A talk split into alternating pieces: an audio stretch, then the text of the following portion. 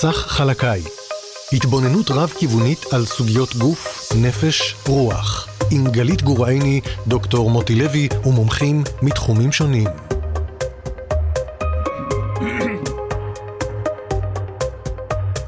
שלום לכולכן, לכולכם, רדיו מהות החיים. אנחנו בתוכנית סך חלקה, התבוננות רב-כיוונית על סוגיות גוף, סוגיות גוף, נפש, רוח. אני גלית גורא עיני, וראשית אני רוצה לשתף אתכם בסיפור הכי קצר שאני יכולה. חיכיתי הרבה זמן לתוכנית הזו, בתור מיגרנותית ותיקה. אז אני סובלת מכאבי ראש ממיגרנה מגיל שבע עשרה. יש מעט מאוד טיפולים הוליסטיים וקונבנציונליים שלא ניסיתי. ניסיתי גם כאלו וגם כאלו, כולל אשפוז אחד, הרבה ביקורים בחדר מיון ואצל חברותיי האחיות עם המזרקים ביד. המיגרנה השתנתה במהלך השנים, התחושות שהיא מביאה, העוצמה שלהן, משך הזמן שהן נמשכות, ואפשר לומר שאחרי עשרים ושמונה שנה של מיגרנה יש שיפור, ועדיין אני מלאת שאלות, למה יש מיגרנה, מה עושים איתה, וכמובן, האם באמת אני יכולה להיפרד ממנה לשלום או לשחרר אותה ממני. אז מיגרנה או מיגרנה הייתי נושא תוכניתנו היום.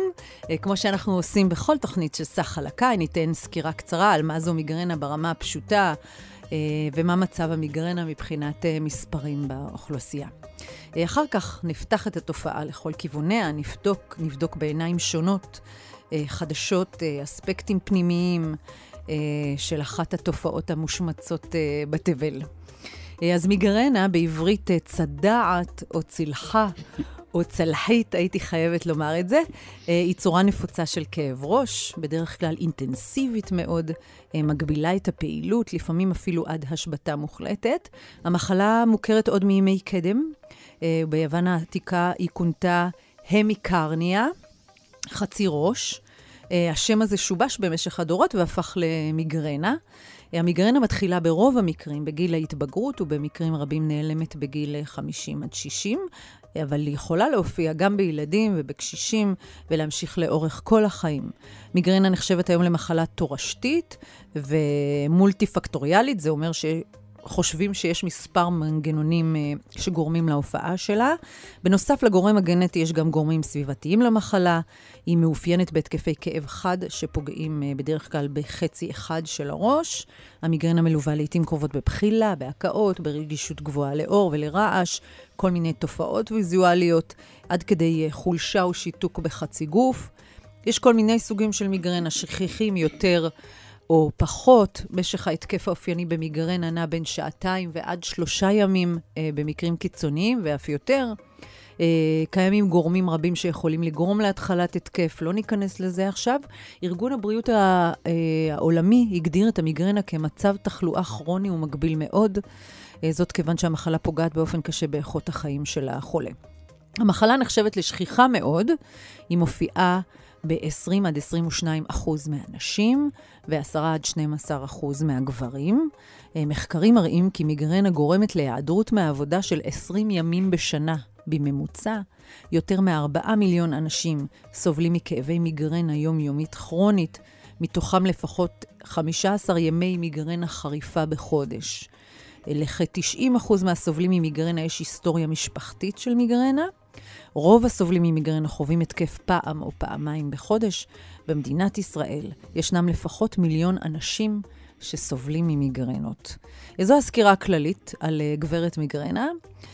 איתי באולפן דוקטור מוטי לוי, הרופא הראשי של רשת מרפאות רפואה משלימה של קופת חולים כללית. שלום מוטי. שלום, שלום.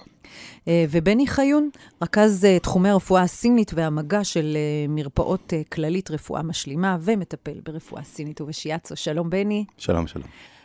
מוטי לוי. כן. מיגרנה בעיניים שלך, מנקודת המבט שלך. כן. אז תראה, קודם כל בואו נהיה אופטימיים. יש מה לעשות עם מיגרנות. אם מבינים את המהות של המחלה, יודעים מה לעשות. ואני יכול להגיד בשמחה גדולה, ובני בטוח מצטרף אליי, שהמון אנשים שמגיעים לטיפולים ברפואה משלימה, או שהם מצמצמים את עוצמת הכאב, או שהם נפטרים ממנו לחלוטין. וואו. אה, זכורה לי מטופלת שהגיעה אליי, כן. היא אמרה לי, תשמע, אני באמת שוקלת להתאבד. עד כדי כך. וואו. היא אמרה לי, אין לי יום ואין לי לילה. זה נורא. וכמובן, אחרי הרגעה והעבודה המתאימה וכולי, נפגשנו אחרי חודשיים, ולא היו כאבים. וואו, אוקיי. ברור שלא נצליח לעזור לכולם, אבל גם אם נעזור ל-שמונים אחוז, דיינו. בוודאי. אז, אז מיגרנה. מה היא מיגרנה? מאיפה היא? איך היא? מה? אז זהו, אנחנו מסתכלים אה, על המיגרנה בצורה קצת שונה, ואני אסביר. אה, כשאני מסתכל על אדם, אני מבקש מהמאזינים שיקשיבו היטב, כי זה קצת מסובך, אבל אני אנסה לתמצת את זה. טוב. אנחנו מסתכלים על האדם, ואנחנו יכולים להגיד שהאדם הוא כמו שני כתבים. ומה הכוונה? כשאני מסתכל על החלק העליון, אני רואה ראש. הראש הוא סגור, הוא כמו קופסה. והקופסה הזאת היא מתקשרת עם העולם החיצון דרך שבעה פתחים, שאלה החושים שלנו. בתוך הראש הזה יש לנו את כל מערכת העצבים. הראש שלנו אוהב קור. אנחנו רואים אנשים בחורף, שלג בחוץ, מעילים והכל, אבל הראש כיף לו. אוקיי. הוא מרגיש טוב. כשהילד שלנו יש לו חום, אנחנו בלחץ, שמא מערכת העצבים תיפגע מהחום, אנחנו לא מודאגים שמא מערכת העיכול תיפגע מהחום. Mm-hmm. כלומר, הראש שלנו זה מין קופסה, בעלת צורה מאוד ברורה וחד משמעית, שלא אוהבת חום, שהיא פסיבית, היא רק מקבלת מידע מבחוץ, ושכל הפעילויות החושיות עצביות מתבצעות בתוכה. אז זה קוטב עליון, אנחנו קוראים לזה הקוטב העליון, הקוטב העצבי חושי. הקוטב הזה גם אוהב קור, כמו שאמרנו, ולא אוהב תנועה. הראש שלנו הוא פסיבי. עכשיו יש לנו את הקוטב התחתון. הקוטב התחתון בעצם זה מערכת העיכול והגפיים. וכאן אנחנו רואים תמונה הפוכה לחלוטין. אם הראש שלנו אוהב קור, אז המערכת הזו אוהבת חום. כשאני הולך לעשות uh, ספורט, אז אני קודם כל uh, עושה חימום. מתחמם. כי אם אני לא אעשה חימום, יקרו לי גידים, אני אפצע וכו'. כן. Okay. Uh, מערכת העיכול עצמה מתוארת ברפואה הסינית כסיר של אורז עם אש מתחת. אוקיי. Okay. בקליגרפיה של, של מערכת העיכול. Uh, כלומר, זו מערכת שאוהבת חום, שיש בה המון תנועה, כי המערכת הזו נמצאת בתנועה תמידית. אה... Uh, היא כמעט חסרת צורה, בניגוד לראש. הראש לא יכול לגדול בנפח שלו. מערכת העיכול, הבטן גמישה. יכולה לגדול uh, עד כן, אינסוף. כן, אנחנו כן? יודעים את זה. תינוק, כן. תינוק יכול לגדול שם וכו'. כלומר, זה משהו עם מחלה אינסופית. לעומת הראש שלא מוכן להכיל אפילו גרגר של אבק. כן, וגם אם הוא גדל קצת, אז ישר מתחילים לבדוק מה קרה, מה הבעיה. בוודאי, בוודאי. כלומר, זה מסכן חיים אפילו. כן. אם אמרנו שהראש הוא יותר פסיבי במהות שלו, אז מערכת העיכול והגפיים הם יותר אקטיביים במהות שלהם. הם מפעילים שם פעילויות של רצון, לעומת פעילות החשיבה שקיימת בראש. כלומר, יש לנו כאן בעצם שני כתבים, אחד קר ואחד חם, אחד פעיל ואחד פסיבי. ובאמצע יש לנו אזור, שזה בטח הזה, שנקרא האזור הריתמי. האזור הריתמי בעצם הייחודיות שלו זה שהוא יודע לסנכרן בין הקור וכל האיכויות שמגיעות מהראש, לבין החום וכל האיכויות שמגיעות... הווסת בעצם. כן, הוא פשוט okay. מסנכרן. חלק מהזמן הוא מאפשר לזה להיות בפעילות וחלק מהזמן לאחר. גם היום שלנו בנוי כך שהמערכת העצבית חושית היא דומיננטית ביום, mm-hmm. ולכן אנחנו בתודעה. והיא הולכת למצב של שינה בלילה, ולכן אנחנו לא יודעים מה קורה לנו אחרי שנרדמנו. אוקיי. אז כך בעצם אנחנו כל הזמן בסוג של חילוף ריתמי בין הכתבים הללו, כשהאזור של האמצע יודע לעשות את הוויסות בין שני הכוחות הללו. כל עוד הוויסות הזה תקין, הכל בסדר. אוקיי. עכשיו, בואי ניקח דוגמה שהראש נהיה יותר מדי דומיננטי והוא פולש לכתף. אוקיי. מה יקרה? פרוזן שולדר. הבנתי. כתף קפואה. אוקיי. מה זה כתף קפואה? כאב, כלומר תהליך של תודעה, מצב של חוסר יכולת להתנועע, וחום שעוזר, אם אני שם משהו חם. כלומר, זו תמונה קלאסית שבה הכוחות של הראש פלשו למקום לא להם. הבנתי. עכשיו, בואו נסתכל. מה גורם לזה? חולשה מטאבולית, כי זה כמו מאזניים. Okay. כלומר, אם צד אחד נחלש, אז הצד שני יעלה. משהו שאפשר לשלוט בו? כן. כן. דרך תזונה ותנועה ואורח חיים תקין. אוקיי. Okay. אז אם אנחנו הולכים לאזור של הבטן, okay. האזור של הבטן הוא כמו הר געש. מלא חום ולבה פורצת כלפי מעלה, כן? הכעס. איזו דרך יפה לתאר מערכת עיכול, הרגה שמתפרצת ממנו לבה לגמרי. כן, והכעס זו אותה לבה שפורצת למעלה, ובן אדם מאבד את ההשתונות שלו ועושה שטויות. כלומר, זו דוגמה לעוצמה של החום שיושב לנו למטה. ומיגרנה זה מצב שבו המערכת המטאבולית פולשת למשך זמן מסוים לאזור של הראש. מעניין. עכשיו, הראש לא מסוגל להכיל את כמות החום הזאת, הוא נכנס למצב של גודש ודלקת. וזה קורה בקרומים שעוטפים את המוח, ואז מופיע לנו כאב ראש. עכשיו, שימי לב גם שכאב הראש הזה הוא בהרבה מקרים, הוא גם פועם, הוא לא חייב. אבל הוא יכול להיות גם פועם, ואז זה ממש מחובר לאלמנט של הדם בעוצמה גדולה. ולכן בעצם חלק גדול, זה לא כל הסיבות למיגרנה, אבל חלק גדול מהמיגרנות הם תוצר של מערכת עיכול, של מערכת מטאבולית, שפלשה כלפי מעלה לאזור של הראש, וגרמה למצב הזה, ואנחנו רואים שאם בן אדם למשל אוכל מזון שמן, כמו גבינה צהובה, שוקולד וכולי. כרגע, כרגע ציינת את עיקרי התזונה שלי.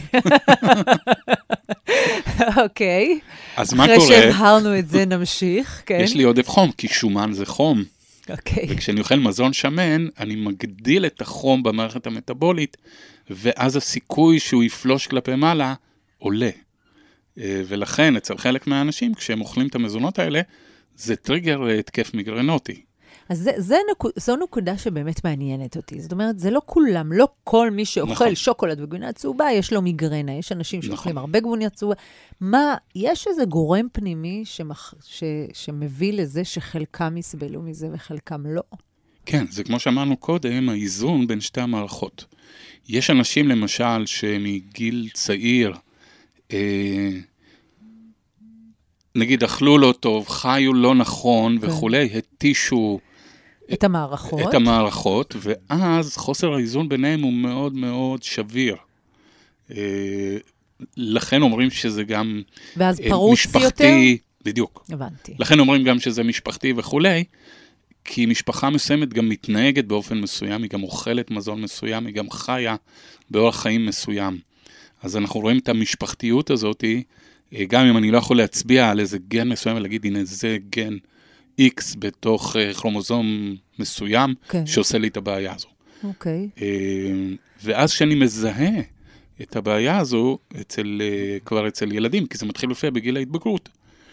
אז אני כבר יכול לתת את ההדרכה הנכונה לאותם אנשים, כדי לשנות את התמונה, ולמנוע בכלל את ההופעה של ההתקפים הללו. אז אם דיברנו קודם על עודף חום כן. במערכת העיכול, מה מקרר לי חום? חסה. חסה. לא, לא ציפיתי לזה. חסה או חסה. כלומר, י... ירקות עליים, כן. לא מבושלים, טריים, כן. כפי שהם, כן. דורשים הרבה יותר מאמץ. ממערכת העיכול, mm-hmm. וחלק מההנחיות שאנחנו נותנים לאנשים שיש להם עודף חום מטאבולי, זה לאכול מזון, אה, לדאוג שיהיה להם מספיק מזון לא מבושל בארוחה שלהם. ואז זה בעצם מצמצם את כמות החום שעלולה לפלוש למעלה, כי אני כאילו מבזבז אותו על לבשל את כל העלים האלה שאני אוכל. כן. אז למעשה, פציינטים כאלה, אני ממליץ להם לא פעם, לעשות שייק. של חסה, פטרוזיליה, סלרי, כוסברה. שייק ירוק. שייק ירוק. כן. אפשר לשים גם כל מיני נבטים לא חריפים. לשים אותם בתוך, אה, אני מקדים השייקר. את הסוף, אבל לא משנה. כן. אה, של צידה. אה, אנחנו, לש... יש לנו נטייה לגלוש, אין מה לעשות, כן. זה חלק מהתכונות האנושיות שלנו. לעשות שייק כזה ולשתות לפחות שתי כוסות בירה כאלה גדולות, לא ממולאות בבירה, אלא בשק הזה. היית צריך להגיד את זה בהתחלה.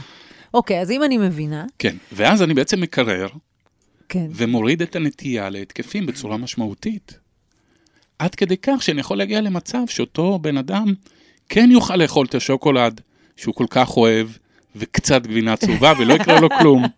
כל פעם שאני אומרת, או, אם הוא יגיד איזה משהו טוב על גבינה צהובה, לא. בני חיון. שלום. שלום וברכה. מיגרנה מנקודת המבט שלך.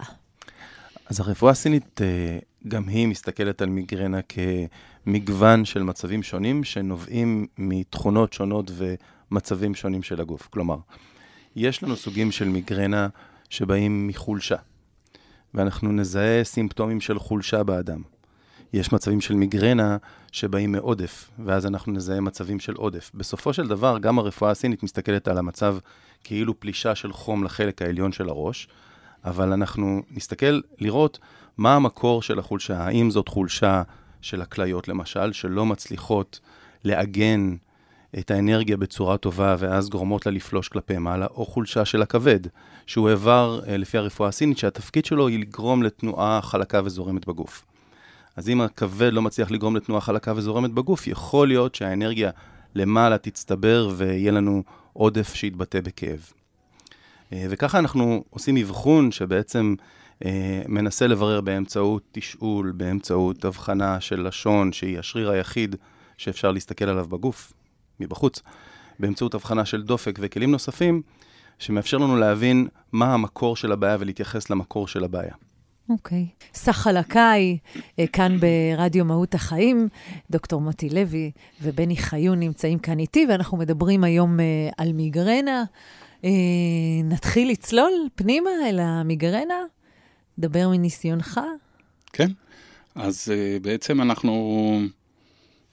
יכולים לעשות עוד תת חלוקות, כן. לתוך המיגרנה עצמה. קודם זה היה תיאור באמת מאוד רחב נכון. וגדול. יש מיגרנות שהן קשורות יותר לנושא הורמונלי, ואז בדרך כלל המיגרנה הזאת תופיע קצת לפני המחזור, ותיעלם מיד עם הופעת המחזור. יש איזו תרופה הומאופתית קלאסית, שממש בדיוק מתאימה למצב הזה. כן. יש מיגרנות למשל שהן יותר קשורות לבעיות בצוואר. ואז כל הטיפול בכלל יהיה שונה לחלוטין, כי... מתח של שרירים בצוואר, כן, אתה מתכוון? מתח של שרירים, בעיה בדיסק הצווארי, בדיסקים כן. וכולי. מנח יציבה לא טובה אצל אנשים מסוימים, מייצרת אצלם כאב, כלומר עומס צווארי וכתוצאה מכך כאב ראש. והיום הצטרף לנו גורם מאוד בעייתי, שזה הטלפון, הנייד. הוא עוזר ל... הוא מחמיר. הוא מעודד מיגרנות? כן. מחמיר מיגרנות? הוא מחמיר בעיות צוואריות. וואו. עכשיו, תקחי בחשבון שאם הצוואר שלי מוטה קדימה, אז אני מעמיס משקל שהוא קרוב ל-עשרים קילו על, ה... על החוליה של סי שבע.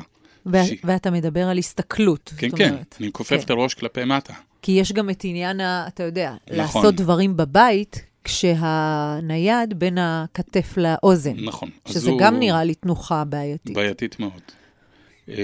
אז שימו לב, שכשאני לוקח את הטלפון, ובמקום להסתכל עליו בגובה העיניים, אני מכופף אותו למטה, וזה מה שכולנו נוטים לעשות, אני מייצר עומס של בערך עשרים קילו, על, ה, אה, על החוליות התחתונות של הצוואר. וואו. אה, עכשיו זה נמשך שעות, כן? כן. אנחנו אולי פחות, אבל החבר'ה הצעירים יושבים המון שעות מול... גם אנשים נכנסים עם הנייד שלהם, בוא נאמר את זה, לשירותים, ויושבים שם. כן. אין להם סיבה מיוחדת לקום משם בטרם עת.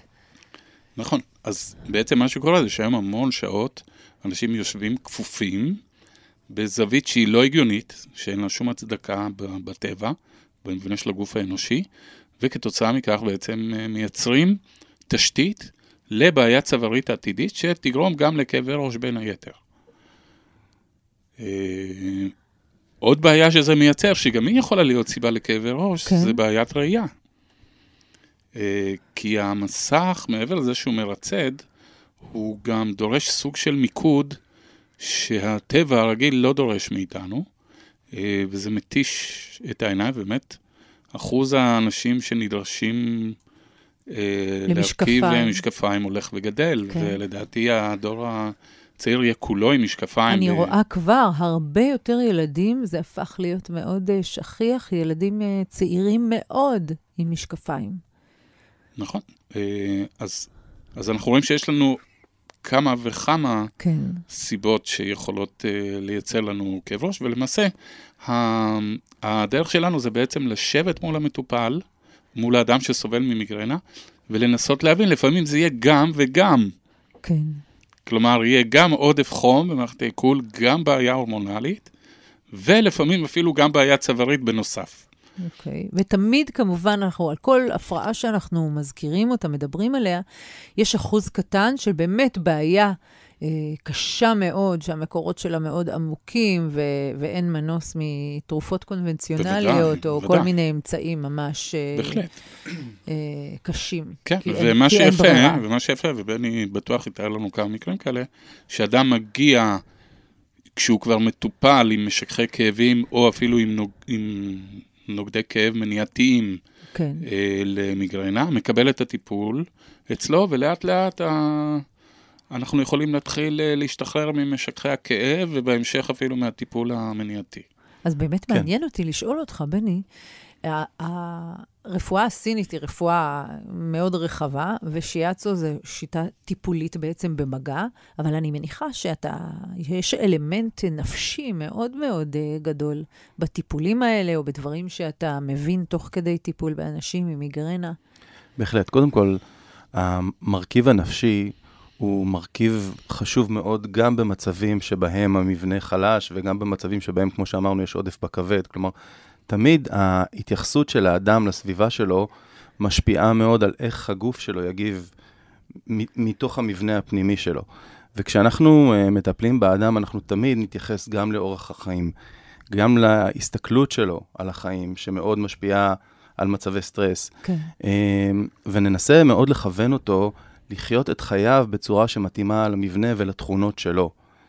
וכשאדם מצליח לחיות את חייו במתאם למישהו ומשהו עם כל חולשותיו וחוזקותיו, אז בדרך כלל הגוף שלו יהיה יותר מאוזן.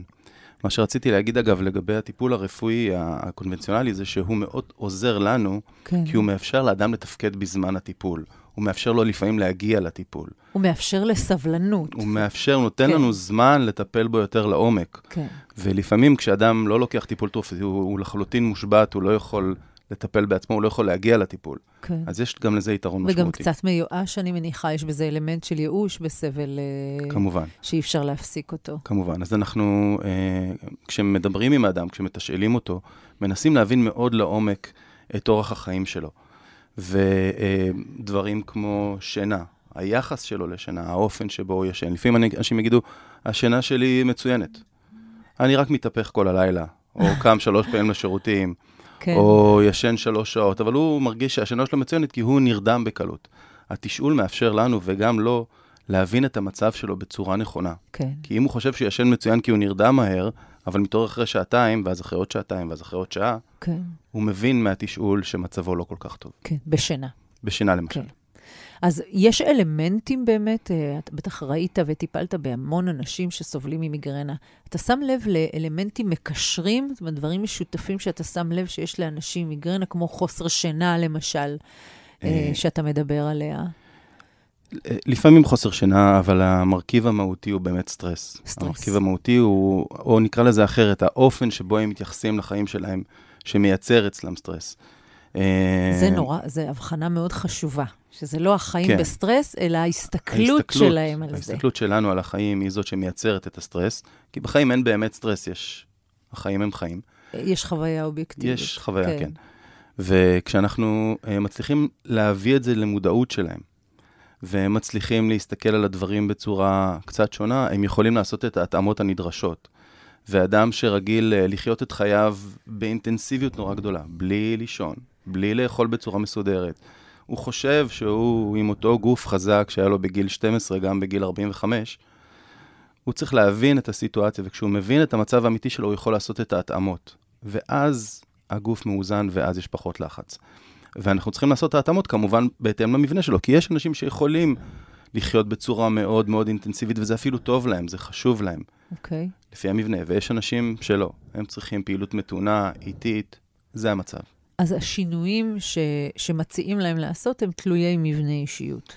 אה, לא, לא רק אישיות, מבנה גם לפי ההבחנה של, של האיזון, של המערכות השונות. על מה יושבת המגרנה, ב... כן, ב... אם זה חולשה ואם זה... חולשה או עודף, ואיפה החולשה ומאיפה עודף, ומה המקור של כל הסיפור. אז זה בטח נורא מעניין לראות את זה, זה כמו תעלומה שצריך לפצח כל לגמרי, פעם. לגמרי, פאזל. כן. כן. נכון, והאלמנט הזה של הריתמוס שדיברנו עליו כבר בתוכניות קודמות, נכון. הוא מאוד משמעותי. כי אם בן אדם, מערכת העיכול שלו היא רגישה, והוא חוטף כל הזמן, פה ושם ופה ושם. אוכל, אתה מתכוון, אוכל, חוטף אוכל. אוכל, אוכל, כן. כן. וחי על ממתקים או על חומרים מעוררים. אוכת תזונתי, זאת אומרת שיש מרכיב תזונה שחוזר בארוחת בוקר, צהריים וערב. נכון, okay. נכון. אז זה בעצם לאט לאט מתחיל לשבש את ה, את הריתמוס הפנימי, כי כשאני אוכל, אני צריך בעצם את המזון להתאים לפעימות שלי. כלומר, אני יודע שקצת קשה להבין את זה, אבל כל לאט, אדם... לאט, לאט, לאט. כל אדם בעצם חי ב, כמו בתדר מסוים פנימי. אוקיי. Okay. אה, שזה מה שמייחד אותו. זה בעצם משהו האינדיבידואלי המיוחד שלו. שכאילו הוא פועם, כאילו כל אדם פועם בצורה מסוימת. לכל אדם יש קצב פעימה משלו? אפשר להגיד ככה, כן. אוקיי, מה, מה יותר מדויק להגיד? הוא כאילו פועם גם ברמה הנפשית וגם ברמה הפיזית. ואז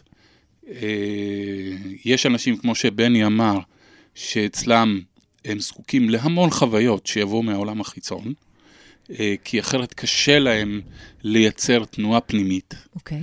ויש אנשים שזקוקים למעט חוויות, וזה כבר מייצר אצלם את התנועה הפנימית, ואז שיש להם עודף חוויות, הם נכנסים לסטרס.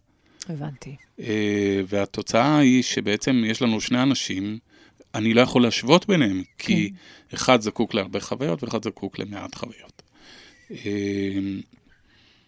והאלמנט הזה של הסדר במהלך היום, של לדעת לשבת ולאכול ארוחה בלי הטלפון ובלי מסך מול העיניים, כאילו בתהליך כזה של התכנסות, שהנה עכשיו אני יושב עם עצמי ואוכל, ואחר כך אני עושה הפסקה ונותן מנוחה למערכת העיכול לעשות את העבודה שלה, ולא כל רבע שעה אני מכניס משהו לפה, אז המערכת הזו נכנסת לסינכרון.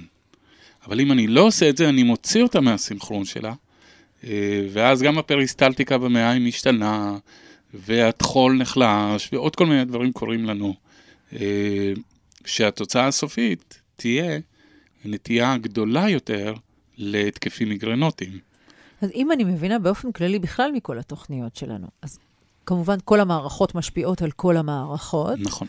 ויש אנשים שהתוצאה אצלם תהיה מיגרנה, יש אנשים שהתוצאה אצלם תהיה משהו אחר, זה נכון. נורא תלוי מה משפיע על מה, מה נחלש, מה לא נחלש. נכון, בדיוק. זה כמו אה, אה, מין אה, פסיפס כזה, אה, נורא מיוחד ויפה. זה פסיפס מופלא. כן, מופלא. כן. אני יכולה לדמיין את זה פשוט כשאתה מדבר, אז אני יכולה לדמיין את הדברים כמו מנגנונים פנימיים כאלה שזזים ו...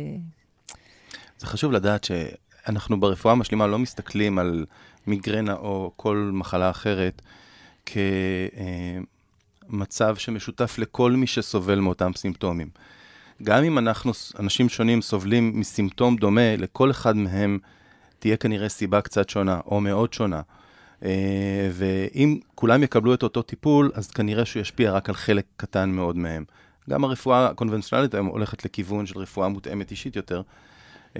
זה מאוד חשוב. אחרת, מעבר לשיכוך כאב, שגם הוא לא עובד על כולם בצורה זהה, יהיה מאוד קשה לקבל ריפוי. כן. יש לי עוד שאלה שעולה לי בראש, זה האם... שניכם מטפלים באנשים בוודאי עם מיגרנות. האם שמתם לב לאיזשהו קו מקשר של אנשים שסובלים מאיזושהי טראומה בילדותם, משהו ספציפי, ובבגרותם זה מאוד אופייני שתהיה מיגרנה. נתקלתם בכזה דבר?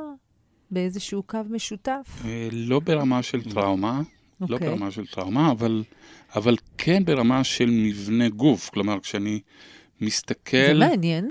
כשאני מסתכל על אנשים מסוימים, אני יכול להגיד, בן אדם הזה, יש לו סיכוי לפתח מיגרנה. מה, מה, מה אתה רואה בגוף? זה ש... קצת מורכב להסביר את זה, באמת. ברדיו, ועוד ברדיו, כן. אבל, ואני מדבר על המיגרנה המטאבולית, כן? כן. אבל צריך להיות מבנה מסוים, למשל, הפנים נוטות להיות לפעמים קצת יותר אדמדמות, לפעמים יכולות להיות גם צרבות, לא חייב. חוסר סימטריה בפנים. יכול להעיד על, יכול להוות... לאו דווקא, לאו דווקא, אבל חוסר סימטריה... תראה, אין אדם שהוא סימטרי באופן מוחלט. לא, אבל יש כאלה שהחוסר סימטריה שלהם בולט יותר מאשר אצל אחרים, בלי להזכיר שמות. כן, אז זה מצביע על חולשה מסוימת, כי צד אחד הופך להיות יותר דומיננטי, במידה מסוימת, כן? כולנו יותר דומיננטיים, או בצד ימין או בצד שמאל, אבל זה מעבר לזה, זה, זה קצת יותר מורכב, אבל אפשר להגיד שיש אפיונים מסוימים של טיפוסים מסוימים שיפתחו מיגרנות מסוימות. אם מס... להיות כללים, כן. כן, ו- ויש מיגרנות uh, שהם, בואי נגיד ככה, למשל, יש אנשים שיש להם יותר סיכוי לפתח מיגרנות צוואריות, כן. וכאלה שיש להם יותר סיכוי לפתח מיגרנות שקשורות למערכת העיכול, וכאלה שיש להם יותר סיכוי לפתח מיגרנות שקשורות למחזור. כן, טוב, זה אנחנו יודעים איזו אוכלוסייה עונה. וכאלה שגם וגם וגם. כן. כן, יש כאלה שהם גם וגם, שזה יושב להם גם על חולשה, גם על הורמונלי, גם על עודף. שרואים חולשה שגורמת לאדם להיות כפוף. כן. ו- וכל התהליך הזה משתלב ביחד, כן. אוקיי. טוב, אנחנו נתרענן לנו בשיר על מיגרנה כמובן. סחלקאי, רדיו מהות החיים, דוקטור מוטי לוי ובני חיון נמצאים כאן באולפן. בני, כמטפל בכמה טכניקות של טיפול, הסתכלות על מיגרנה, עם הרפואה הסינית ושיאצו ושאר שיטות הטיפול. אז כמו שאמרתי, קודם כל, אנחנו, כשאנחנו פוגשים מטופל חדש, אנחנו עושים לו תשאול. מעבר לשאלה אם יש לך מיגרנה, כמה זמן, וכאן היא מופיעה, ומתי היא מופיעה, יש המון אינפורמציה חשובה שאנחנו צריכים לדעת כדי להתאים את הטיפול, כמו איכות השינה ושעות השינה שדיברנו עליה, כמו התזונה של האדם, האם הוא אוכל, כמו שמוטי אמר, בצורה מסודרת, מה הוא אוכל, האם התזונה מתאימה לו. שאלות על סטרס הן מאוד חשובות, כי הרבה אנשים חיים כל כך הרבה זמן בסטרס, שזה כבר נהיה המצב הרגיל שלהם, הם כבר לא מודעים לזה שהם בסטרס, הם מבחינתם זה הרגיל, וחשוב מאוד שהם ידעו שהם נמצאים בסטרס, אז התישול מאפשר לנו ולהם, כי גם מאוד חשוב בתישול שהאדם ישמע את עצמו מדבר, ויבין את מצבו, להבין איזה מצב יש לנו כאן, ולהתחיל לכוון את הטיפול. אוקיי. Okay. בדרך כלל, יהיה מאוד מאוד חשוב לעשות שינוי תזונתי, בדרך כלל אנשים שסובלים ממיגרנות, התזונה שלהם אה, לא מתאימה לקונסטיטוציה שלהם ולאורך החיים שלהם. מה זה קונסטיטוציה? קונסטיטוציה זה המבנה. אוקיי. Okay. אפשר להגיד בגדול הגנטיקה שלהם. אוקיי. Okay. אה, יש אנשים שנולדו עם גוף חלש יחסית, ויש אנשים שנולדו עם גוף הרבה יותר חזק. יש אנשים ש, אה, עם גוף חזק ומנצלים אותו בצורה מקסימלית, וזה לא מספיק להם, אז הם חולים. ויש אנשים שמצליחים אה, גם עם גוף מאוד חלש לכאורה, לחיות אורח חיים מאוד בריא ותקין. לא נראה אותם בקליניקה בדרך כלל. כן. אחרי שעשינו את התשאול ובדקנו אה, אה, אם יש בעיות נוספות, אנחנו ננסה להתאים את הטיפול, אה, גם מבחינת אורח חיים וגם מבחינת הטיפול עצמו בחדר. ויש לנו כמה אפשרויות. אנחנו יכולים לטפל אה, ברפואה הסינית, הכלים העיקריים שלנו, הם אה, טיפול בצמחי מרפא, בפורמולות של צמחי מרפא, בדיקור, שימוש במחתים, אה, ובטיפולים במגע. הטיפול במגע ברמה הבסיסית והראשונית מוריד סטרס. הוא מוריד את המתח של השרירים של הצוואר, הוא מוריד את המתח של השרירים של הכתפיים, הוא יוצר איזון בגוף, והאיזון הזה אה, באופן טבעי מאפשר לזרימת הדם בראש להיות פחות אה, אה, לוחצת, נקרא לזה. לאחר מכן אה, אנחנו אה, נעשה טיפול באמצעות אה, מחתים, המחתים עובדות על uh, המרידיאנים, שהם בעצם המסלולים שמייצרים לפי הרפואה הסינית את האיברים הפנימיים. זה הפוך ברפואה הסינית, בתפיסה הסינית. Uh, ובעצם, כשאנחנו מדברים על מיגרנה לפי הרפואה הסינית, הבעיה היא חוסר או הפרעה של זרימה במרידיאנים. Okay. אז הטיפול בדיקור מייצר את האיזון הזה. זה תהליך מתמשך. זה לא טיפול אחד בדרך כלל, זה לא שני טיפולים. Okay. יש תהליך שבו הגוף לאט לאט לומד ומגיב לטיפול. יכול להיות אפילו גם עשרים ושלושים טיפולים. וואו. כלומר, צריך להבין שעל על כל חודש מחלה, אם אני נותן חודש כן. למטפל, אז, אז אני מבין את הפרופורציות. כן. כלומר, אנשים מצפים שבשם... נכון, לפעמים קשה לחכות. שניים, שלושה טיפולים, כן. אנשים אומרים, שמע, טיפלו בי כבר שלושה טיפולים, זה כן. לא עוזר. וגם נכון. קשה, להם, קשה להם לשנות את אורח החיים. גם אחרי שהם מבינים אה, שנדרש שינוי, התהליך... הכרחי השינוי. זאת אומרת, לא מספיק טיפול במגע, או בצמחי מרפא, חייב להיות שינוי הוליסטי באורח חייו של האדם, או שאפשר אה, לעזור לו גם בלי שהוא משנה תזונה? או... לפעמים הוא מגיע כבר מבושל. לפעמים הוא מגיע כשהתזונה שלו היא סבירה, היא פחות או יותר, וההתאמות הן מינוריות, ואורח החיים שלו יחסית מתאים, והוא צריך מישהו מבחוץ שיעזור לו לפרום את הקשרים. אבל בדרך כלל זה לא המצב. בדרך כלל אנשים שמגיעים ממיגרנות, הם יודעים להימנע מיין אדום, יודעים להימנע משוקולד, הם יודעים להימנע, הם נמנעים מהדברים הקריטיים, שהם יודעים שמיד אחריהם תתפרץ מתקפת מיגרנה של שלושה ימים. אבל הם לא, הם לא מסדרים את שאר העניינים במרכאות. הם לא דואגים לאכול מסודר, הם לא דואגים לאכול לפי הגוף שלהם. מזין, כן. כן. כן, וצריך להבין, צריך להבין, זו נקודה מאוד משמעותית, שאנשים קשה להם לקלוט אותה. בגלל שכולנו גדלנו על זה שכשכואב לי או יש לי משהו, אני הולך לרופא, הוא נותן לי תרופה, וזהו, אז לא, לא חונכנו לאורך השנים שריפוי אמיתי דורש שינוי. וזה דומה למשהו מאוד פשוט. אני עוסק הרבה בעולם הזה שנקרא הומוטוקסיקולוגיה, שזה מה שנקרא ניקוי רעלים. אוקיי. ואני מתאר למטופלים ואני אומר להם, תקשיבו, יש לכם בית, אתם חיים בבית ואתם מייצרים השפעה, ואתם צריכים לפנות אותה החוצה. אחרת יסריח. אחרת יהיה לכם עודף של השפעה. כן. אבל תבינו שאין היגיון שאם אני עכשיו מפנה את ההשפעה החוצה, אני לא אכניס השפעה חדשה מהחלון או מהדלת האחורית. וזה מה שאנחנו עושים כשאנחנו לא עושים שינוי.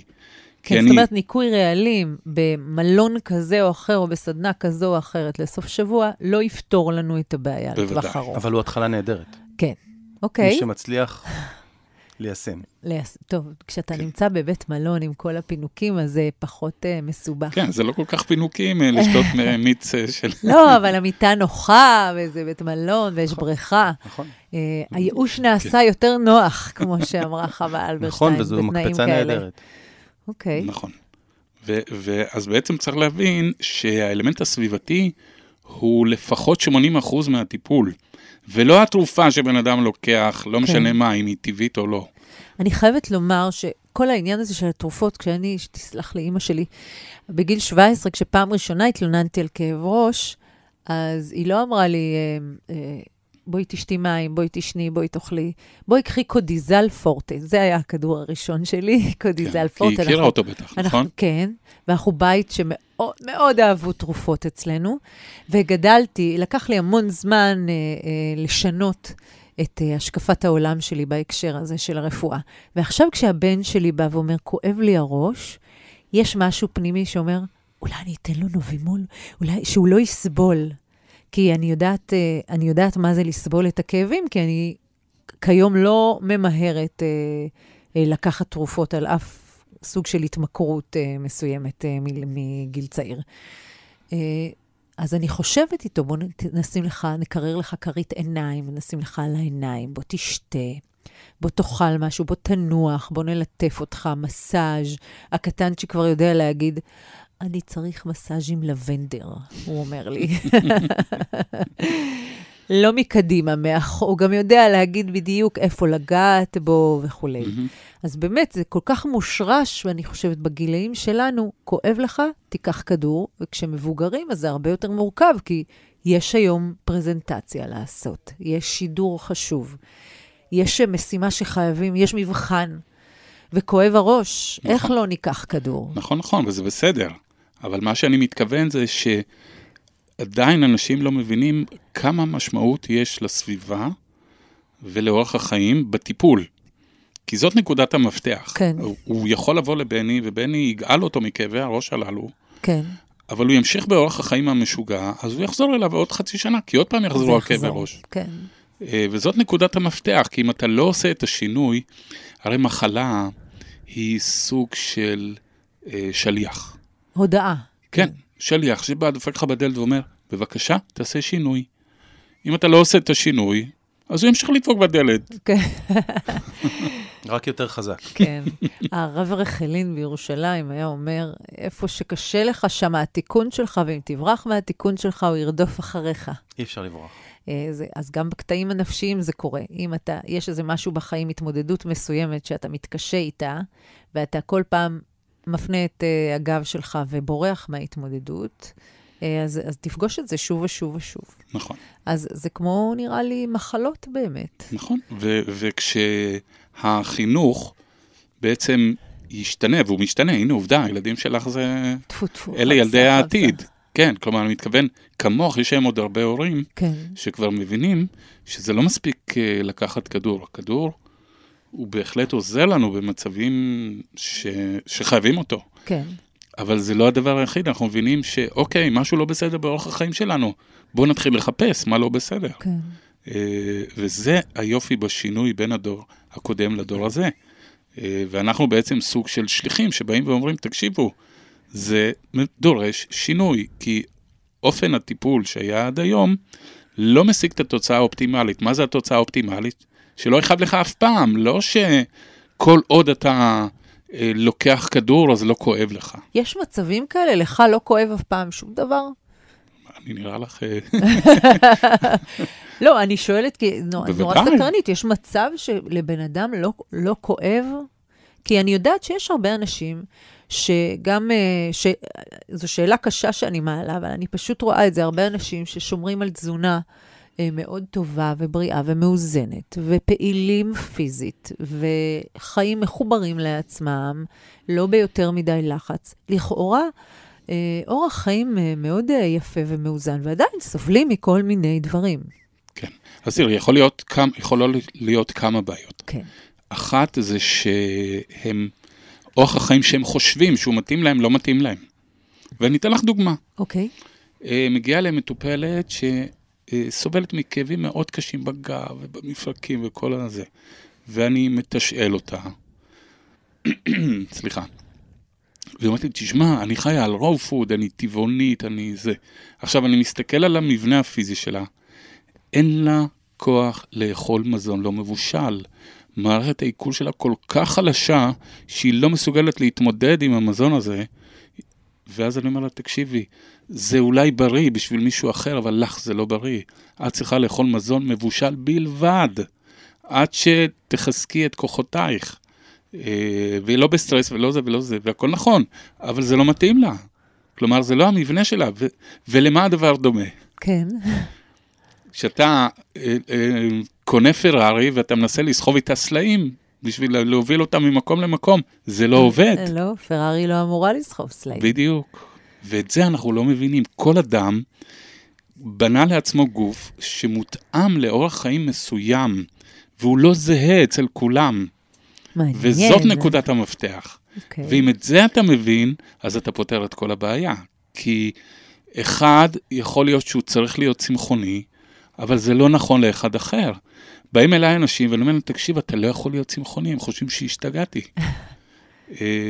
ובאמת, כשהם חוזרים לאכול בשר... זה בעיה באמת, זה קונפליקט, בגלל שזה אידיאולוגיה. אני דיברתי על זה עם הנטורופטית שלי פעם, גם היא אומרת, יש אנשים שנועדו להיות צמחונים, יש אנשים שנועדו להיות טבעונים, ויש אנשים שהגוף והנשמה שלהם זקוקים לבשר פעם בשבוע. בדיוק, אז הם לא חייבים לאכול שלוש פעמים ביום, יכולים לאכול פעם בשבוע, פעם בעשרה ימים. ולכן, זאת נקודת המפתח. ואז אם כל אותם אנשים היו יודעים איך לראות את עצמם, להבחן את עצמם, בגלל זה הם צריכים את האנשים כמונו שיגידו להם את זה, כי זה מה שלמדנו, אז התמונה שלהם הייתה משתנה. אז אחד כזה בא לבני, הוא בודק לו את הדופק. הוא רואה שיש לו דופק פועם, שמן כזה גדול, כלומר יש לו המון חום, אז הוא יגיד לו, תקשיב, אתה יכול לחיות על רוב פוד, אין לך בעיה, אבל מגיע אליו מישהו אחר. כדאי לך לחיות על רוב. כן. בדיוק, מגיע אליו מישהו אחר עם דופק כזה חוטי, אתה לא מרגיש, אתה מחפש את הלב, אתה לא מוצא אותו. אז אתה יודע שהבן אדם הזה אין לו מספיק כוח, הוא לא יכול לבשל את האוכל שהוא אוכל. זה נראה לי קריטי בכלל בכל התוכניות שלנו לדעת את הדבר הזה, של אין דרך חיים אחת שמתאימה לכולם, גם אם היא טובה, לכאורה. אין מתכון שנכון לכולם. בדיוק, אין מתכון שנכון לכולם, וזה... וזה גם משתנה, כלומר... וזה גוף נפש, זאת אומרת, זה לא, גם הגוף זקוק, גם נשמות שונות זקוקות לדברים שונים. בדיוק, בדיוק. כי הרבה פעמים מגיעים אליי אנשים שהמבנה שלהם הוא מבנה, אנחנו קוראים לו מבנה יותר מינרלי, מבנה אדמתי. אוקיי. האנשים האלה אוהבים מאוד סדר. אז אני אומר להם, מה האומנות שאתה עושה? אז או שהוא לא עושה בכלל, או שהם עוסקים בצורפות. עכשיו, אבל אני אומר, תקשיב, צורפות לא תעזור לך, כי היא ממשיכה לקבע אותך במצב שאתה נמצא בו, אתה צריך לצייר בצבעי מים, בגלל שאין שם גבולות. ממילא יש לך כבר עודף של גבולות, אז אתה צריך לחפש משהו שישחרר אותך מעודף הגבולות הללו. מעניין, אז באמת, אז אפשר גם אה, לדבר עם בן אדם ולדעת מה, במה עדיף לו לעסוק. בדיוק. זאת אומרת, לא רק תנוע, תנועה ותזונה, אלא גם מה מתאים לו ליצור. בוודאי. מעניין. כן, מאוד מעניין. ואני יכול להרחיב על זה. כן, תרחיב על זה, בבקשה. הנושא של ייעוד בחיים הוא נושא קצת מורכב, אבל כשאני מסתכל על אדם, אני מחפש לראות את הנטיות הטבעיות שלו. כשאני, אתמול הגיעה אגב אישה עם מיגרנה. כן. והיה אפשר לראות בגוף שלה משהו מאוד תנועתי. הגוף שלה כאילו דרש תנועה. אבל העיסוק שהיא עסקה בו, עיסוק מאוד נוקשה, מאוד uh, סטטי. Um, וכששאלתי אותה אם היא אוהבת לרקוד, היא אמרה לי, כן, בטח. זה משהו שהוא... גם מותי ב... שולח את כולם לרקוד. כן, אבל... ויש כאלו שאני שולח להרים משקולות גם. באמת? כן? קרוספיט? כן, קרוספיט, כן, כן. וואו. Uh, אז טוב, כש... אני קובע תור אצלך וקובע תור אצלך. בשמחה. בסוף התציא עם הרבה מתכונים של כושר. כשאנחנו מסתכלים על הטיפוס, אם אנחנו רואים שהאדם הוא מאוד חלש, מאוד רך, יכול להיות שנמליץ לו על אורח חיים רך, נשלח אותו לשחות, נשלח אותו לעשות יוגה, אבל יכול להיות שהטיפוס הזה דווקא מה שהוא צריך זה יותר יציבות, הוא צריך דווקא למצוא את המרכז שלו, ואז אם למשל אני אשלח אותו ליוגה, אני אנסה להתאים לו סגנון שהוא יותר נוקשה ומדויק, כמו מי שמכיר איינגר למשל. אז גם בתוך הדברים האלו אפשר למצוא התאמות לאורך החיים. גם מבחינת שינה, יש אנשים, דיברנו הרבה על שינה, כי זה נושא נורא משמעותי, במיוחד בהקשר של מיגרנות. נכון. יש אנשים שאורך החיים שלהם הוא כזה, יש להם ילדים קטנים, תינוקות, פעוטות, זה לא הגיוני להגיד לו, כנס למיטה בשמונה וקום בארבע. זה לא יקרה. אז אנחנו צריכים אבל להסביר לו את המצב, והוא צריך לדעת שהרבה מהקושי קשור לשינה, וכשהוא יכול, הוא צריך להשלים שינה. או הוא צריך ליצור לעצמו מבנה בחיים של עזרה או, או חלוקה עם בן בת הזוג, שיאפשרו לו להשלים את שעות השינה, כי בשבילו זה נורא חשוב. אבל אז הוא יגיד, אבל בן או בת הזוג שלי בכלל לא ישנים, וזה בסדר מבחינתם. אבל הם אנשים שונים. Okay. אז פה ההתאמה היא מאוד משמעותית. כן. Okay. מעניין. אנחנו מדברים היום על מיגרנות. מוטי לוי ובני חיון נמצאים כאן איתי, ואנחנו עוסקים כבר בפתרונים למיגרנה. אנשים שסובלים ממיגרנות, איזה טיפולים הם יכולים לקבל, ומה הם יכולים לעשות כדי להביא לעצמם מזור, מוטי? כן, אז קודם כל, באמת, הטיפול זה באמת דיקור סיני, אבל מחוץ לו יש עוד טיפולים, למשל. ביו-פידבק שפגשנו באחת מהתוכניות הקודמות שלנו, אני יכול לשלוט על, על אופן הפתיחה של כלי הדם. אז למשל, יש סוג מסוים של תקפים מיגרנוטיים שבהם יש התכווצות של כלי דם, ואז יש התרחבות מאוד, מאוד גדולה. וזה בעצם מייצר את ההתקף. אז כשיש את ההתכווצות, אני מלמד את המטופל להרחיב כלי דם. איך אני עושה את זה? איך? אני שם לו חיישן על האצבע, שמודד לו את החום, ומלמד אותו לחמם את הידיים, לחמם את היד. כשהוא מחמם את היד, מה הוא עושה בעצם? אבל איך הוא מחמם? בכוח המחשבה הוא מחמם? כן, בטח, בכוח המחשבה. וואו. כי יש לו מיד משוב. כן. הוא מקבל משוב על זה שהוא הצליח להרחיב. מעניין. אז אני מלמד אותו לחמם את היד, ואז כשהוא מחמם את היד, מה הוא עשה? הוא בעצם גרם להתרחבות של כלי דם. עכשיו, זה מתרחב לא רק ביד, זה גם מתרחב בצוואר. ואני יכול ככה למנוע התקף, מסוג מסוים. זה דורש לימוד ארוך, הדבר הזה? לא, לא, זה כמה מפגשים, כן. מקסימום עשרה מפגשים, שברגע שלמדת אותם, אז קיבלת כל מיני כלים, כמו אה, יכולת לנשום ולשכח כאבים, אה, יכולת להסיט את תשומת הלב מהכאב, אה, יכולת להתמודד עם סטרס, ש... מה שבני אמר קודם, האלמנט של הסטרס הוא מאוד משמעותי, כי הוא לבד יכול להיות טריגר. אז אתה לומד להרגיע סטרס. יש אנשים שיש להם מחר מצגת, מצגת לפני, לא יודע כמה אנשים, כן. אז הם בלחץ היסטרי, איך אני אעשה, מה יהיה, התקף. כן. אז הם לומדים להרגיע את עצמם דרך הביו-פידבק, אז הם גם מגיעים הרבה יותר רגועים ובלי בלק-אוטים למצגת, וגם... יש להם ביטחון, שיש להם כן, כלים לבד. אין, בדיוק, ואין לה, ואין להם את הטריגר להתקף המיגרנוטי. אז זה אחד מהכלים שיש לנו. כן. אז זה בנושא של לחץ, סטרס, כלי דם וכולי. כן. אני יכול להשפיע למשל על יתר לחץ דם. יש אנשים שיש להם כאבי ראש כתוצאה, אמנם זה לא מיגרנה, זה סוג אחר, אבל זה כאב ראש. שהוא כתוצאה מלחץ דם שמטפס מדי, כן. והרבה פעמים תרופות לא מצליחות לסדר אותו. אז שוב, בעזרת הכלי הזה של הביו-פידבק, אני מצליח להרגיע את לחץ הדם אצל אותם אנשים. זה בעצם סוג של מראה כזו, נכון? נכון, בדיוק. בגלל זה נקרא ביו-פידבק, כי זה נותן לי פידבק. כשאתה עומד מול מראה, קל לך יותר לשלוט בזה, כי אתה רואה. נכון, כן. נכון. וזה היופי של הטכנולוגיה. פה, הטכנולוגיה באה לטובתנו, כן. ולא מקשה עלינו. תודה לאל שיש משהו שזה לטובתנו גם. יש, יש הרבה. איזה עוד אז, טכניקות טיפול? אה, עוד טכניקות זה, למשל, אה, אה, פגשנו כאן את ענבל, בנושא של טיפול, של אלכסנדר, שיטת נכון, אלכסנדר. נכון. יש לנו גם את שיטת פנקרה, שתיהן עובדות על הנושא של יציבה, של עמידה נכונה וכולי, מנח צווארי נכון. של ללמד את הגוף בעצם צורה אחרת, להחזיק את עצמו, להתייחס בדיוק. אל עצמו. של ללמד את האדם להיות קודם כל מודע לאופן שבו הוא מחזיק את עצמו. ושהוא נושם. ושהוא נושם כן. ושהוא זז. נכון, okay. ו- וזאת נקודת מפתח, כי כמו שאמרנו קודם, הטלפון, למשל, מייצר בעיה צווארית. עכשיו, אם אני מודע לזה, ואני מודע שפתאום התחלתי ללכת כפוף מאז שאני, יש לי טלפון ביד, אז אני א', מרים את הטלפון לגובה העיניים ולא מוריד את הראש למטה, ושתיים, לומד ללכת נכון, וכל התמונה מתחילה להשתנות.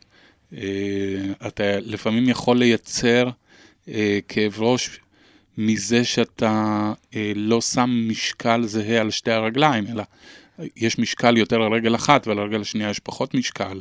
או למשל, שהבטן היא רפויה, ואז הגב צריך לקחת את המשקל של הבטן. כן, ויש עליו לחץ. ויש עליו לחץ, בדיוק. Mm-hmm. כלומר, יש לנו פה מגוון מאוד רחב של, כן. של טעויות כן. מודעות ולא מודעות, שאם אני עובד עליהן נכון, אני יכול למנוע כאבים עתידיים אצל אותם...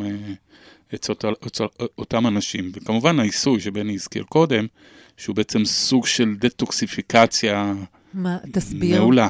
כל מילה מסובכת אנחנו מסבירים, מה זה, מה אמרת? זה ניקוי, ניקוי רעלים. כן, ניקוי רעלים. אה, דיברנו על זה, אוקיי.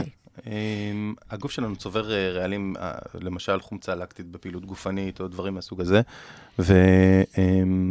והעיסוי, עיסוי, רפלקסולוגיה, הרבה טיפולים שונים במגע, למעשה כל הטיפולים במגע, עוזרים לנו אה, לפנות בצורה יותר טובה את הרעלים האלו, ועוזרים לנו להיות אה, ברמת מתח גופני הרבה יותר נמוכה. כי בסופו של דבר, סטרס שאנחנו מדברים עליו כל הזמן, מתבטא בגוף שלנו בצורה של מתח שרירי. Mm-hmm. כשהגוף שלנו נינוח ורפוי, אנחנו לא בסטרס. אי אפשר להגיד שאנחנו בסטרס כשהגוף נינוח. נכון. אז מן הסתם, כשאנחנו מצליחים להביא את הגוף להיות במצב של נינוחות, אנחנו מצליחים להיות לא בסטרס, גם אם הסיטואציה בחוץ היא לכאורה אמורה לגרום לנו לסטרס. אני רק חשוב להגיד בעניין הזה שזה תהליך, ושבתהליך הזה הרבה פעמים יש נקודות שבהם המטופל אומר, אני לא מרגיש שום שינוי, כי הוא למעשה רוצה לראות שינוי של מאה אחוז. כן. אז כשמתחילים תהליך של ריפוי, כל תהליך של ריפוי, צריך להיות ערים גם לאבני הדרך הקטנות בתהליך של הריפוי, לשיפור קטן, לשיפור בינוני, לשיפור גדול, ולא לצפות שהתהליך בעולם שלנו, אנחנו רגילים שהכל קורה נורא מהר. אם אני שולח למישהו הודעה בוואטסאפ, הוא אמור לענות לי תוך כמה דקות, תוך שעה. או ששולחים מיד סימן שאלה. בדיוק, בדיוק, ואחר כך ארבעה סימני שאלה, ואחר כך... זאת אומרת, הגוף שלנו עדיין לא עובד בקצב הזה לשמחתנו, כן? כן. וצריך לתת לו את הזמן. חשוב. כן. אוקיי, עכשיו עולה בי שאלה. כן, בנקודת המפתח, וזה, וזה אנשים חייבים להבין, המאזינים שלנו, זה שמה שמתחיל להשתנות, זה יכול להיות העוצמה של כאבי הראש, או של כל... או תדירות. העוצמה, וגם התדירות. כלומר, המרווחים בין ההתקפים מתחילים לגדול. אז לפעמים גדלים ביום, אבל... וזה כבר יתרון לעומת משהו. בדיוק, כי זה אומר שאנחנו מכיוון טיפולי חיובי. כן, כי אנחנו דור שקצת רוצה שהכל יקרה מהר באמת. מה שעולה לי בראש, כי דיברנו על זה שכל אדם יש לו מיגרנה מסיבות, מסיבותיו הוא, ושכל אדם אה, זקוק לתזונה מסוימת שמותאמת אליו, או פעילות גופנית שמותאמת אליו וייעוד. והשאלה היא באמת, יש מגוון כל כך רחב של טיפולים שיכולים לעזור, האם אה, לכל אדם שיש לו מיגרנה או בעיה אחרת, אה, מתאים לו משהו מסוים על פי המבנה שלו. או שזה באמת לא משנה, פשוט שילך לטפל באחת ה... טכניקות שיכולות לעזור לו. כן. התשובה היא כן ולא. עכשיו תפרט. כן ולא וכן ולא. זה פשטני מדי בשביל התוכנית הזו, מוטי. כן, כלומר, באמת יש טיפולים מסוימים שהם תואמים, למשל, כמו שאמרנו קודם, אם כאב ראש מגיע מבעיות צוואריות ואחרות, אז באמת יעזור לו יותר טיפול שיעסוק בזה, ופחות תזונה, כי יכול להיות שהתזונה שלו היא בסדר. אוקיי. כי למשל... לא, אני מדברת לא על תזונה בכלל, ולא על סוג הטיפול. אלא סוג הטיפול במגע בדרך כלל. אם זה דיקור, או שיטת אלכסנדר, או רפלקסולוגיה, או שיאצו. זו השאלה שלי בעצם. אני חושב ששיאצו... סליחה, שאלכסנדר ופלנקרייז מתאימים לכולם. Okay. מבחינתי, כל אדם שאני מכיר, כדאי לו שיעבור סדרה של לימוד או הכשרה, כדי לזהות וללמוד כיצד הוא מתפקד מבחינת התנועה שלו ביום-יום, ולזהות ולהכיר את עצמו גם פנימה יותר. זה בעצם קורס לדעת איך עובד המנוע שלנו, ואיך להתנהג איתו. לפעמים קורס, לפעמים אורח חיים שלם, אבל של לזהות ולהכיר את התנועה שלנו, זה חשוב לכולם. מבחינת הטיפולים במגע, הרפואה הסינית, יש אנשים שמאוד אוהבים דיקור, אז מן הסתם הטיפול הזה מאוד טוב בשבילם. Okay. הם כבר ירגישו יותר נחמד ונעים. יש אנשים שאוהבים דיקור, יש אנשים שאוהבים, מה... שנהנים מה, מהחוויה של אה, נוכחות המחתים בגוף, okay. והחוויה של הדקירה עצמה אה, היא חסרת משמעות מבחינתם לחלוטין, אפילו ילדים. Okay. אתמול טיפלתי בילד בן שנתיים וחצי, okay. שאוהב מחתים, ממש אוהב מחתים. אה, אבל זה מיעוט. רוב האנשים יעדיפו טיפול במגע, וכשזה נוגע לטיפול במגע, אני לא חושב שיש באמת טיפול יותר טוב או נכון. זה מאוד תלוי בידיים של האדם שמטפל, זה מאוד תלוי בהעדפה האישית של המטופל. מי שאוהב שמנים, מן הסתם מיסוי יהיה לו טוב, מי שלא אוהב שמנים, יש טיפולים אחרים. אבל כל הכלים האלו הם מאוד טובים לאפקט של, של הרגעה ויצירת איזון בגוף, בהנחה, כמו שמוטי אמר, שהתזונה טובה וכו'. אז פה אני לא חושב שאפשר באמת להגיד שיש משהו יותר טוב. אוקיי. אני חושב שרפואה סינית היא טיפול מאוד מאוד טוב למיגרנה באופן כללי. אוקיי. שוב, חוץ מאנשים שהמחתים באמת גורמות להן לחרדה עמוקה, וזה אחוז מאוד קטן באוכלוסייה. כן. אוקיי. כן, והמחקרים ממש תומכים בזה. כלומר, הרבה אנשים חושבים שרפואה משלימה היא, היא לא מבוססת מחקר, זה כבר לא נכון. יש מחקר על מעל עשרים אלף איש שעשו בנושא הזה, וזה בהחלט יעיל. אני חושבת שגם הרבה רופאים קונבנציונליים, אני שומעת שבמפורש, בבעיות כרוניות, שברפואה הקונבנציונלית, חוץ מכדור משכך כאבים, אין הרבה מה להציע. שולחים, זה לא סתם, קופות החולים פתחו כל מיני מרפאות מבורכות כאלו, ורופאים ממש ממליצים. אני יודעת וקראתי שדיקור מאוד מועיל במצב שלך, למשל. רופאת המשפחה שלנו היא כזו בכל אופן. סך הלקאי, רדיו מהות החיים, אנחנו עוסקים במיגרנות. היום אנחנו בשלב הצדה לדרך, בשלב הסיכומים. דוקטור מוטי לוי, אתה רוצה לסכם את תוכניתנו היום? כן, אז קודם כל, שימו לב לריתמוסים. אוקיי. אני אחזור על זה על כל התוכניות, זה לא יעזור. ריתמוס, ריתמוס, ריתמוס. זאת מהות החיים. יפה. אפשר לעשות מזה סטיקר. כן. אז זה אחד. שתיים, הנושא של הסטרס. תבדקו, גם אם נראה לכם שאתם מה זה בשלווה, אני לא בטוח, תבדקו. מספיק שאתם יוצאים לכביש, זה כבר גורם סטרסוגני די משמעותי. אז זה הנושא השני. הנושא השלישי זה התזונה. התזונה צריכה להיות תואמת אדם, ולא תואמת כלל, כמו שאמרנו קודם. Okay. כל אחד זקוק למשהו אחר. בעצם הרי מה התפקיד של המטפלים בעולם של הרפואה המשלימה? זה להוות סוג של מראה. להגיד לך, הנה, זה מה שאתה צריך. כן. Okay. הנה, זה אתה. סוג של ליווי, כן. כן. כלומר, זה גם ליווי וגם מראה. כי כשאני מסביר לבן אדם שאין לו מספיק כוח במערכת העיכול, או שיש לו יותר מדי חום במערכת העיכול, וזה משהו שאולי המודע לא, אז הוא אומר, וואה, נכון, באמת, עכשיו אני שם לב, יש לי צלבות, יש לי זה, אם אני אוכל חריף זה כך וכולי, אז פתאום הוא נהיה מודע, ואז כל התמונה משתנה. אוקיי. אז אלה דברים מאוד מאוד משמעותיים, ולכן, לדעתי, מי שסובל ממיגרנה, מוטב לו שהתייעץ עם איש מקצוע, כי זה לא אפצ'י או איזה משהו קטנצ'יק, זה... זה סיפור כרוני. מורכב ו- מהרבה ו- גורמים. בדיוק, ואין תרופות מדף. חבר'ה, אל תלכו בכלל לחפש תרופות מדף. אין דבר כזה. כן. Uh, הטיפול הוא כל כך אישי ומדויק, uh, ולהפך, הדרישות מהמטפל הן מאוד גדולות, שהוא ידייק בטיפול שלו ויביא אותו למיטב. Uh, ולכן אין מנוס במקרה הזה. מה?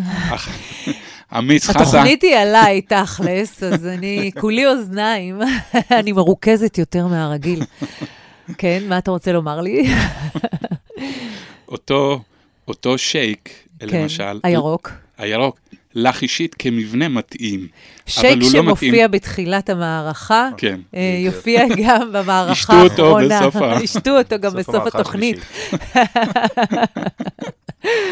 אוקיי, תודה מוטי. בני, מילות סיכום, צדה על הדרך, דברים שחשוב לך, נראה לך חשוב שהמאזינות והמאזינים יזכרו במיוחד. אז אני מצטרף למה שמוטי אמר, ואני אגיד שהאדם שלומד להכיר את עצמו מבחינה גופנית, מבחינה נפשית, מבחינה רוחנית, את עצמו, את הצרכים שלו, המדויקים האישיים שלו, וגם מסכים לפעול במתאם לזה, וגם פועל במתאם לזה, יהיה בריא. הוא ירגיש טוב. הכאבים, המחלות, יתרחקו ממנו מאוד. וכשאדם לא מסכים לפעול לפי מה שהגוף שלו, ומנסה לפעול לפי גוף אחר, או נפש אחרת, או דמות אחרת, אז כנראה שהוא לא יפעל לפי מה שמתאים לו, והוא יכול, הוא יכאב.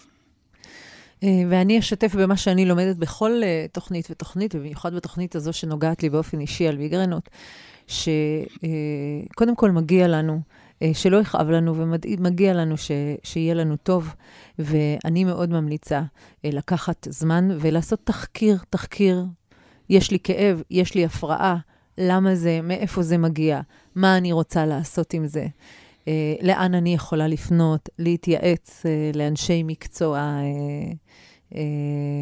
מעניינים ו, ומגוונים, כל מה שמתחבר. אני אסכם פה קצת חלק מהדברים, אנחנו דיברנו על זה שיש קוטב עליון בגוף, אזור הראש שאוהב קור ולא אוהב תנועה יותר פסיבי, והקוטב התחתון שזה מערכת העיכול והגפיים שאוהבים חום והרבה תנועה ויותר אקטיביות, ובאמצע יש את בית החזה והאזור הריתמי שמסנחרן בין החלק העליון לחלק התחתון. ודיברנו על זה שמיגרנה זה מצב שבו המערכת המטאבולית, החמה, גולשת לאזור של הראש. כל מיגרנה מקורה במצב אחר. זה יכול להיות מצב של עודף, מצב של חולשה, כל מיני מצבים. יש מה לעשות. יש מרכיב נפשי במיגרנה בהחלט.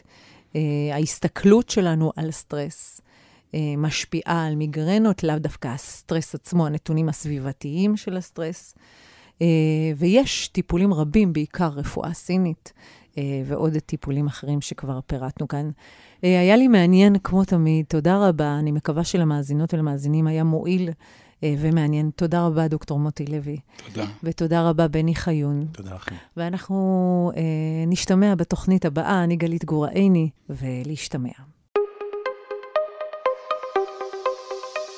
סך חלקאי. התבוננות רב-כיוונית על סוגיות גוף, נפש רוח, עם גלית גורא עיני, דוקטור מוטי לוי ומומחים מתחומים שונים.